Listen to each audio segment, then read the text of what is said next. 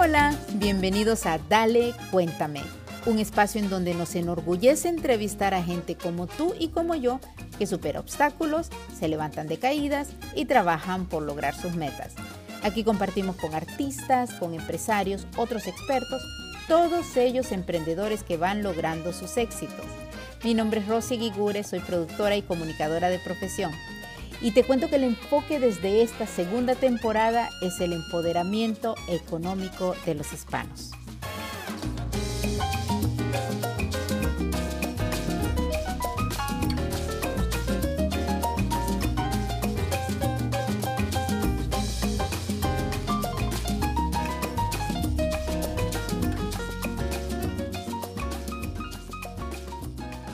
Hola, estamos aquí con Claudia Shah. Ella es del Pequeños Negocios y también me lo dices en español. Eh, es BDC. Es, es, BDC por sus siglas en inglés, que es el Small Business Development Center, y en español el Centro de Negocios SBDC. Y para mí ha sido bien importante, el, el programa lo comenzamos hace, hace un par de meses y, y, yo en la segunda temporada dije, porque es del orgullo hispano, yo, yo es, es incentivar nuestra imagen y lo que podemos hacer. Pero para mí en la segunda temporada dije, vamos a hablar de cómo, todos somos bien empresariales, cómo hacemos para ayudarnos entre todos y, y, tomar ventaja de que somos la octava fuerza económica en el mundo, los hispanos, ¿no? So, por eso, Claudia, hace ratito que estamos en que había que traer a Claudia aquí, porque Claudia es una persona clave y muy importante aquí en el condado de Los Ángeles. Eh, cuéntanos, Claudia, sobre todo, ¿cómo comenzaste en esta organización? Yo comencé a trabajar con, con, los pequeños negocios y con el SBDC en el 2011. Eh, teníamos una sede en Santa Mónica y allá ayudábamos a, a, los emprendedores. Teníamos clientes allá y todo, pero no había mucha ayuda para los emprendedores latinos. Entonces, eh, poco a poco, cuando empecé a trabajar con ellos y a entender lo que, lo que hacía esta organización, que es una organización del, del gobierno y todos sus talleres y todos sus servicios son gratuitos. Uh -huh. Entonces me parecía que había que ayudarle a la comunidad hispana porque no, no sabían que esto existía, este recurso. Cuando en el 2014 cierran la sede de Santa Mónica, me dicen que si yo quiero comenzar a ayudar solamente como a la comunidad latina en el condado de Los Ángeles. Y les dije, pues por supuesto, claro. nos estábamos demorando para, oh. para poder hacer eso. Y así fue como comenzamos. ¿No existía antes solo para el, en español? No, sola, no, porque no hay casi asesores en español en las oficinas que tenemos no hay casi asesores que hablen español. Entonces se dificultaba para la comunidad que habla español venir a, a, a nuestros servicios y tener claro. acceso a estos servicios. Y sobre todo que son gratuitos. Claro. Que era lo que yo decía, pues si son gratis, ¿por qué no aprovecharlos? Y ya están pagados. Toda la gente que paga los taxes nos están pagando nosotros nuestro Imagínate. salario. Entonces ya están pagados los servicios. Y empezamos en el 2015, me dijeron que me enfocara en el área del este de Los Ángeles, en donde había mucho latino. Y eso fue lo que hicimos, pero poco a poco vimos la necesidad de que no era solamente en el este de Los Ángeles, sino que también necesitaban en el eh, Valle de San Fernando, en uh, en, en, todas partes. Todo el condado. En todo Los el condado. Ángeles. Entonces, por eso hacemos muchas de nuestras asesorías vía telefónica. Tenemos el Zoom, entonces hacemos las reuniones por Zoom.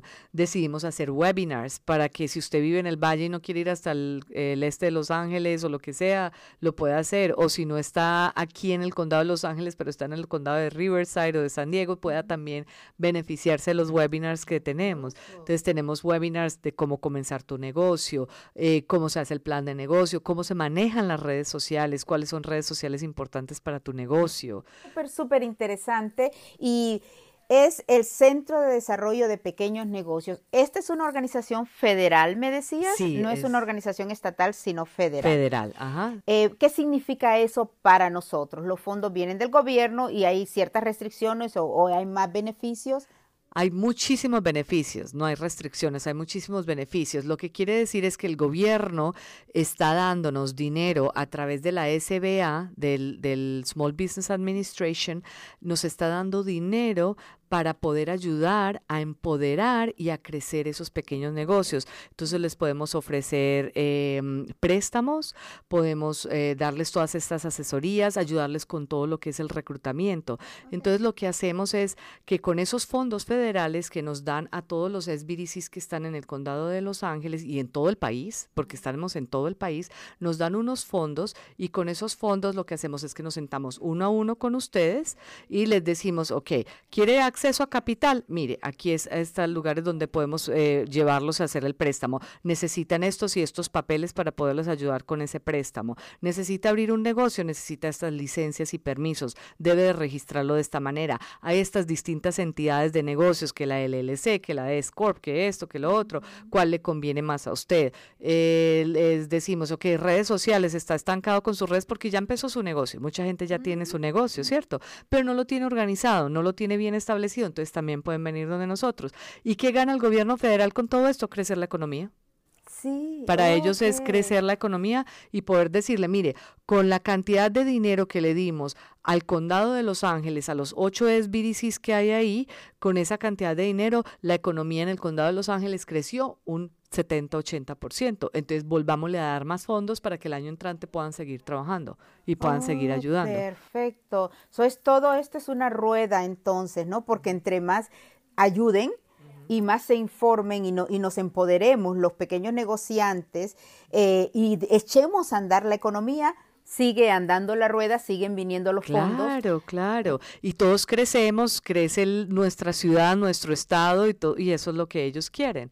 Entonces, por eso es que estamos es tratando de que cada uno de nuestros pequeños negocios puedan tener. Y esto existía desde, o sea, el SBDC yo lo he conocido toda la vida. No depende, por supuesto, de qué gobierno esté, ¿no? No, no, Y no, nunca no. ha sido afectado que tú me puedas decir por algún tipo de gobierno. Porque he oído de algunas leyes eh, recientes que han A pasado. veces el SBA sí le puede recortar a uno un poquito los fondos y eso es lo que pasa, que el gobierno federal no te da los suficientes fondos para seguir funcionando. Eh, puede que te digan, ok, si este año te dimos, por ponerte un ejemplo, 100 mil dólares, el año entrante solamente te va a dar 80 mil. Entonces, claro, tú tienes que dejar ir a tus asesores eh, y todo ese tipo de cosas. Y por eso nosotros lo que tratamos de hacer es que la comunidad se entere de que estos recursos existen para que estos programas no se acaben y para que los usen. Ya, ¿sí? ya. Y es para todo el mundo, o sea, no hay, no hay discriminación, no hay de que solamente es para la gente que habla español o solamente para la gente que viva en el este de Los Ángeles o solamente, no, es para todo el mundo.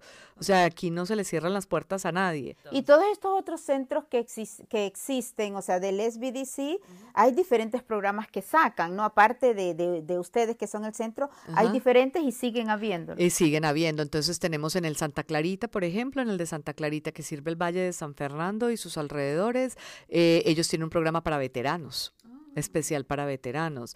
Ah, tenemos, por ejemplo, el de Long Beach, tiene un programa especial para la gente que tiene los retail stores. Entonces, la ventaja con nosotros es que nosotros eh, tenemos aquí el, el centro y si tenemos que referirte a alguien más o buscarte otros recursos, lo hacemos. Y la mayoría de los recursos que te tratamos de buscar son gratuitos. Hay cosas que vas a tener que pagar como pequeño empresario, como un contador, como un abogado, te va a tocar pagar, pero hay cosas que podemos ayudarte y podemos ayudarte a buscarlas que de pronto no tengan costo o que tengan un costo más bajo para ti. ¿Cuáles dirías tú que son los errores más comunes cuando alguien comienza un negocio? No planear. Yo siempre he dicho la planificación, el plan de negocios. Nosotros tenemos varios planes de negocios. Uno es el grande, el que todo el mundo te dice, que es como un libro, una Biblia, lo que sea. Pero también tenemos planes de negocios cortos, en donde te ayudamos como a que te enfoques en lo que es tu negocio, quiénes son tus clientes, para dónde vas, cómo piensas crecer. Entonces, la idea con nosotros es ser ese como ese, ese consultor gratis que te está ayudando a planear y a mirar tu negocio hacia el futuro, a ver exactamente cómo vas a estructurar ese negocio, ¿sí? Entonces la gente no planea, la gente no sabe, la gente dice, mi mamá me dice que yo cocino muy rico y mis amigos les encanta la forma como yo cocino, entonces me voy a ir a montar mi taquería y ya, y ya la voy a montar y, y quiero que sea allí en la esquina de la casa o quiero que sea desde mi casa y lo voy a empezar. ¿Qué pasó? Mis amigos no me compran, nadie me está comprando, no estoy vendiendo suficiente, todo el mundo quiere que yo le haga un descuento, estoy perdiendo dinero. Entonces, claro, no es así. Si nos sentamos y planeamos, sabemos que tenemos que pagar los insumos y los materiales. Tengo que tener un costo de cuánto me va a costar a mí yo fabricar eso. Después yo lo tengo que ir a vender. ¿Cómo lo voy a vender? ¿Me voy a sentar en un puesto de, de ventas ambulantes o me voy a ir a montar un restaurante? Si monto un restaurante, tengo que pagar alquiler, tengo que pagar servicios, necesito inspección, licencias y todo eso. ¿Sí? Entonces son todo ese tipo de cosas que a veces de la emoción no las pensamos. Y la idea es que las pensemos para que no nos agarren desprevenidos, porque mucha gente es eso, es que lo agarra desprevenido y, claro, se le va a pique el negocio. Lo otro era las entidades de, de, estructura de negocio. Tú tienes que planear bien qué negocio, qué negocio tienes y qué estructura debes de hacer, porque te afecta para tus taxes, porque te afecta para tu, tu propio ingreso. Entonces es como, entonces lo que ah, llamamos lo que es el, el propietario independiente y en inglés se dice el sole proprietorship ese propietario independiente es yo como Claudia, montar un restaurante que sea como Claudia y que todos mis impuestos y todo lo que yo hago se vea afectado por mí, por Claudia. Y, social security, y con, mi Social Security, con todo. Puedes hacer un EIN y no solamente necesitas, si no tienes un social, tú puedes montar un negocio con tu ITIN o el ITIN. Te sirve montar un negocio con cualquiera de los dos. Entonces, lo que nosotros le sugerimos, por ejemplo, es eso, no utilice su social haga un EIN, que es el Employer Identification Number, el número de, identificación tributaria como empleador. Entonces, con ese EIN, usted todos los taxes los paga con eso. El problema es de que lo que tú estás arriesgando es mucho como propietario independiente, porque si te demandan, todo entra en esa demanda, todos tus activos, tu casa, tu carro, tus cosas, ¿sí? Entonces, depende del negocio que tú montes, te decimos, ok, un, un sole proprietorship está bien, un propietario independiente, o mejor haga una LLC, que es un limited liability, o mejor haga una C Corp, ¿sí? Dependiendo de lo que tú vas a hacer y de lo grande que vas a crecer. Para nosotros muchas veces cuando tú vas a tener un local, estás vendiendo comida, todo eso definitivamente no debes de ser propietario independiente. Claro, porque implica eh, de verdad mucho riesgo, por supuesto. Hay, por ejemplo, una nueva ley ahora en donde una persona tiene que ser considerado empleado y no contractor o freelancer. ¿Me puedes hablar un poquito de eso? Entonces, eso es una de las ayudas de que cuando estamos conversando te vamos a ayudar a entender qué quiere decir contratista independiente y qué quiere decir empleado. Porque muchas de las personas, tenemos muchos clientes que tienen su empresa de limpieza. Entonces ellos me dicen, no, pero es que yo no lo quiero contratar como empleado mío, sino como contratista independiente. Entonces le digo, ¿qué es un contratista independiente? Un contratista independiente es aquel que tiene su propia forma de transporte, tiene su propio horario y tiene su propio material para trabajar. Eso es un contratista independiente. Entonces, cuando usted tiene su empresa de limpieza, usted me está diciendo que usted va a llamar, por ejemplo, usted llama a Claudia y le dice, Claudia, tengo un negocio para usted para que me vaya y me limpie una oficina. Hágalo cuando quiera, en, el, día que usted quiera, con sus materiales, o usted le va a decir, venga, que aquí yo le tengo todas las cosas para limpiar, le tengo todos los eh, instrumentos y yo la tengo que llevar. Tenemos que estar allí todos los días de 5 a 8 de la noche limpiando en la oficina y entonces, entonces esa es una diferencia, exacto, porque es que yo ya te estoy diciendo a ti qué tienes que hacer, te estoy diciendo cómo lo tienes que hacer, porque te estoy diciendo, me tiene que limpiar así, así, debe de utilizar estos productos.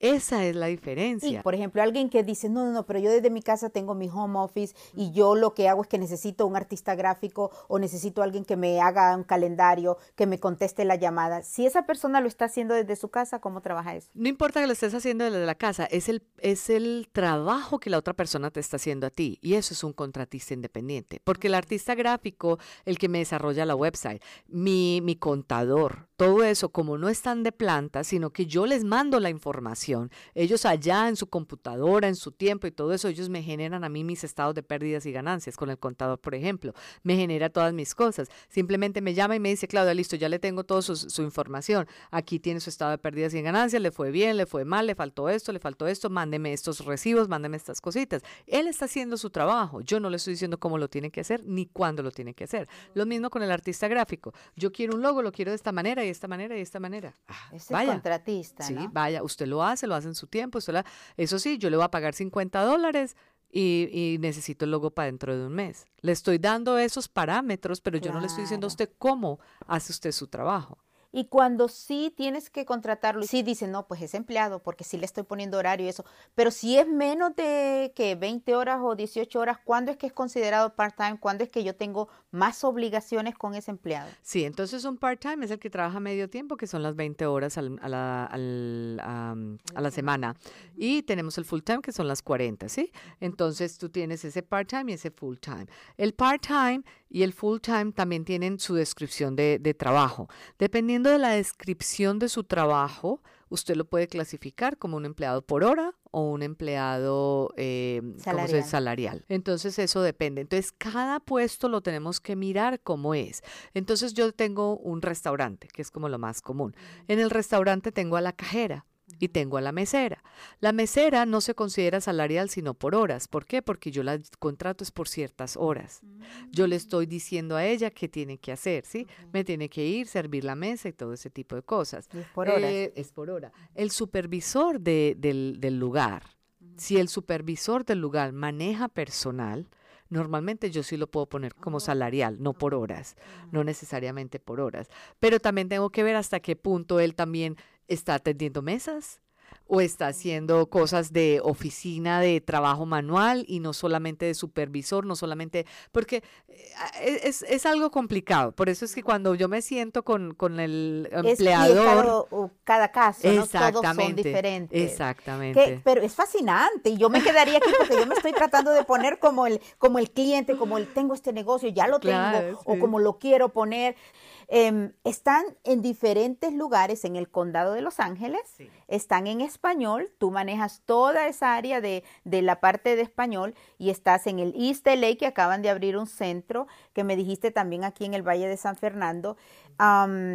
Eh, ¿Qué es lo principal de ese centro? ¿Por qué sintieron la necesidad de abrir ese nuevo centro? Veníamos conversando a ver cómo podíamos más empoderar y ayudar y tener un lugar en donde los latinos tuvieran los recursos ahí a la mano.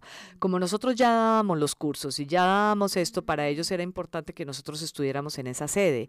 Y entonces en esa sede vamos a seguir dando muchos talleres en español y en inglés. Em, y también van a estar otras eh, organizaciones. Nosotros vamos a estar por lo menos dos veces a la semana.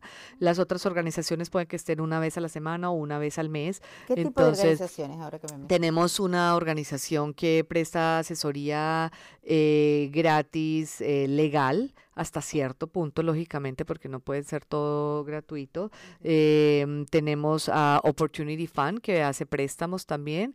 Tenemos el Inclusion ah, Action, que es Inclusive Action, que es una empresa que da también talleres y también de préstamos. ¿Son empresas privadas entonces? Eh, no, algunas sí, algunas tienen fondos públicos y son también privadas. Y son de fondos. Y son llega un momento en que sí cobran algún tipo de taller entonces. Pero no, no. Allá en el centro ellos no pueden hacer eso. En el centro todos los recursos que van a ver y todo lo que van a hacer es gratuito. Oh, sí, ya después de ahí o lo que usted necesite más allá puede que sí, pero no. Mientras están ahí en el centro los recursos y la información es, gratis. Pero entonces, por ejemplo, ustedes vienen donde nosotros allá eh, porque necesitan un, una... Nosotros solamente hacemos citas con cita previa. O sea, no es de que usted venga cuando quiera, sí, ah, porque siempre tenemos algún cliente. Entonces, cuando usted nos hace la cita y digamos quiere un préstamo y vemos que es con Opportunity Fund que podemos referirte, entonces te podemos ayudar a través de ellos. Y si no, miramos otras entidades que tenemos en todo el país también. Y ya es el Centro de Desarrollo de Pequeños Negocios que todos los escuchamos, es BDC y tienen diferentes programas. Eh, y lo importante es que se siga moviendo la rueda. Sí. Que no nos olvidemos que los latinos somos un poder económico fuertísimo en este país y en el mundo, porque eh, los hispanos estamos dentro de Estados Unidos generando mucho dinero. So, eso eh, eh, que nos quede como parte de esta entrevista, pero yo no me puedo despedir sin hablar un poco de ti. Por favor, dime dónde naciste, cuándo viniste aquí, tu familia, ah, porque de todas maneras este es un programa de orgullo hispano. Gracias, por estar haciendo lo que estás haciendo. No, gracias. Soy súper mala para hablar de mí. Normalmente empiezo solamente digo yo, Claudia ya trabajo con el SBDC y listo. a ver, te cuento, nací en la India, todos somos de la India, entonces cuando... Cuando yo tenía cinco años nos fuimos para Colombia y yo crecí en Colombia, en Medellín. Allá estudié, allá me gradué, allá me casé, allá tuve mi primer hijo y luego nos vinimos acá. Voy a cumplir 20 años en este país. Em, y acá nos vinimos, aquí tengo mi otra hija, entonces tengo dos oh hijos, mi marido. ¿Y em, viniste directamente a Los Ángeles? Y vine directamente a Los Ángeles. Empecé a trabajar en una credit union, en una credit union en un banco, era la vicepresidente de recursos humanos y de administración, entonces aprendí también mucho ahí. Y luego con la crisis económica del 2008 monté mi propio negocio y ahí fue donde aprendí de las SBDCs. ¿Y tu negocio sobre qué? Mi negocio era de recursos humanos. Oh, wow. Em, ya que me dijiste, porque yo juraba que eras colombiana, colombiana, ¿no? Pero ya que me dijiste que tienes. Colombiana de corazón, de todo corazón. Wow, y, no, y sobre todo, para mí el español ese es mi primer idioma. No, aparte, y no, y a, mí me dicen latina y digo yo, soy yo. y te veo y yo. Pero cuéntame ese mix de culturas y cómo tú dirías, esta es la similitud entre la cultura eh, mía, de donde nací y de donde crecí. Y estas son las grandes diferencias diferencias, em, a ver, ¿qué te digo yo? Eh, es que, o sea, yo de todas maneras me considero más latina que cualquier cosa. y como para mi esposo yo me considero depende de. ¿Sí? sí, cuando me conviene soy de la India, cuando me conviene soy latina. De las diferencias no hay muchas. Ah, para mí, por ejemplo, una de las cosas más ah, similares y, y, que valoro muchísimo es el, la familia, ¿sí? Las dos culturas, la familia es lo más importante. Y la, mm, el respeto, el respeto hacia los mayores, el respeto hacia tus papás, esa, esa es una de las cosas que, que, tienen mucho. No, no veo mucha diferencia, sino que veo antes que, que, que es como tenemos cosas demasiado bonitas y tenemos todos nuestros ancestros y todo eso para nosotros pesa mucho y es el respeto como a todo eso y el orgullo. Y eso es lo que yo valoro muchísimo de esas dos culturas de que para nosotros es como tan importante todo eso y es tan importante el respeto y la familia, los amigos, la comunidad, el ayudarnos, las fiestas, las reuniones, sí, todos los de la India lo, lo mismo, les encanta que las reuniones, que esto, que estamos en familia o que celebremos esta ocasión y que celebremos esta otra. Entonces, igual que los latinos, ¿ah? que cualquier momento es para celebrar. Sí, vámonos de fiesta. Yo voy en el carro y voy de fiesta. Gracias, Claudia. Sobre todo, gracias por estar aquí, por toda esta información. Yo creo que de todas maneras me gustaría que seguirte teniendo en el programa. Porque claro, de nuevo, este 2020 eh, eh, queremos darle un énfasis de empoderamiento económico. Entretengámonos, sentámonos orgullosos, pero empoderémonos, ¿no? Empoderémonos y ustedes son una, una herramienta buenísima. Te agradezco y qué consejo, con qué consejo te despides. Rosy, no, gracias a ti por la invitación. Me encanta poder estar en este tipo de programas, poder llegar a la comunidad latina y decirles, aquí estamos, estamos para ayudarles. Y ese sería el mensaje. No están solos, busquen las ayudas que tienen, los recursos que tienen. Este país es la oportunidad para ustedes encontrar muchísimos recursos, muchísima ayuda y muchísimas cosas que son gratuitas por las que ustedes ya han pagado de alguna manera y que no se han dado cuenta. Entonces aprovechen este recurso que tienen, aprovechenos a nosotros que estamos aquí, que queremos ayudarles, que estamos para ayudarles, para que puedan tomar ventaja y emprender y hacer todo ese montón de cosas, ideas tan buenas y geniales que tienen. Entonces me encantaría. Eh, quiero dejarles mi número de teléfono, que nos llamen y así puedan ah, pedir la cita y puedan también mirar todos los talleres que ofrecemos. 800-794-1402. Eres un orgullo hispano. Muchas gracias. Lo vamos a poner también ahí. Gracias por estar. Gracias. gracias por la invitación de nuevo.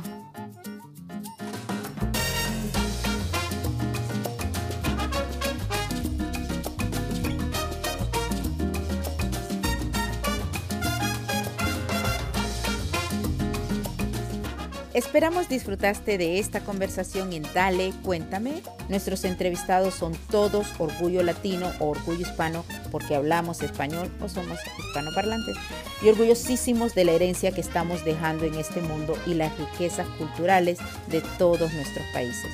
Yo soy Rosy Gigure, gracias por estar y hasta la próxima.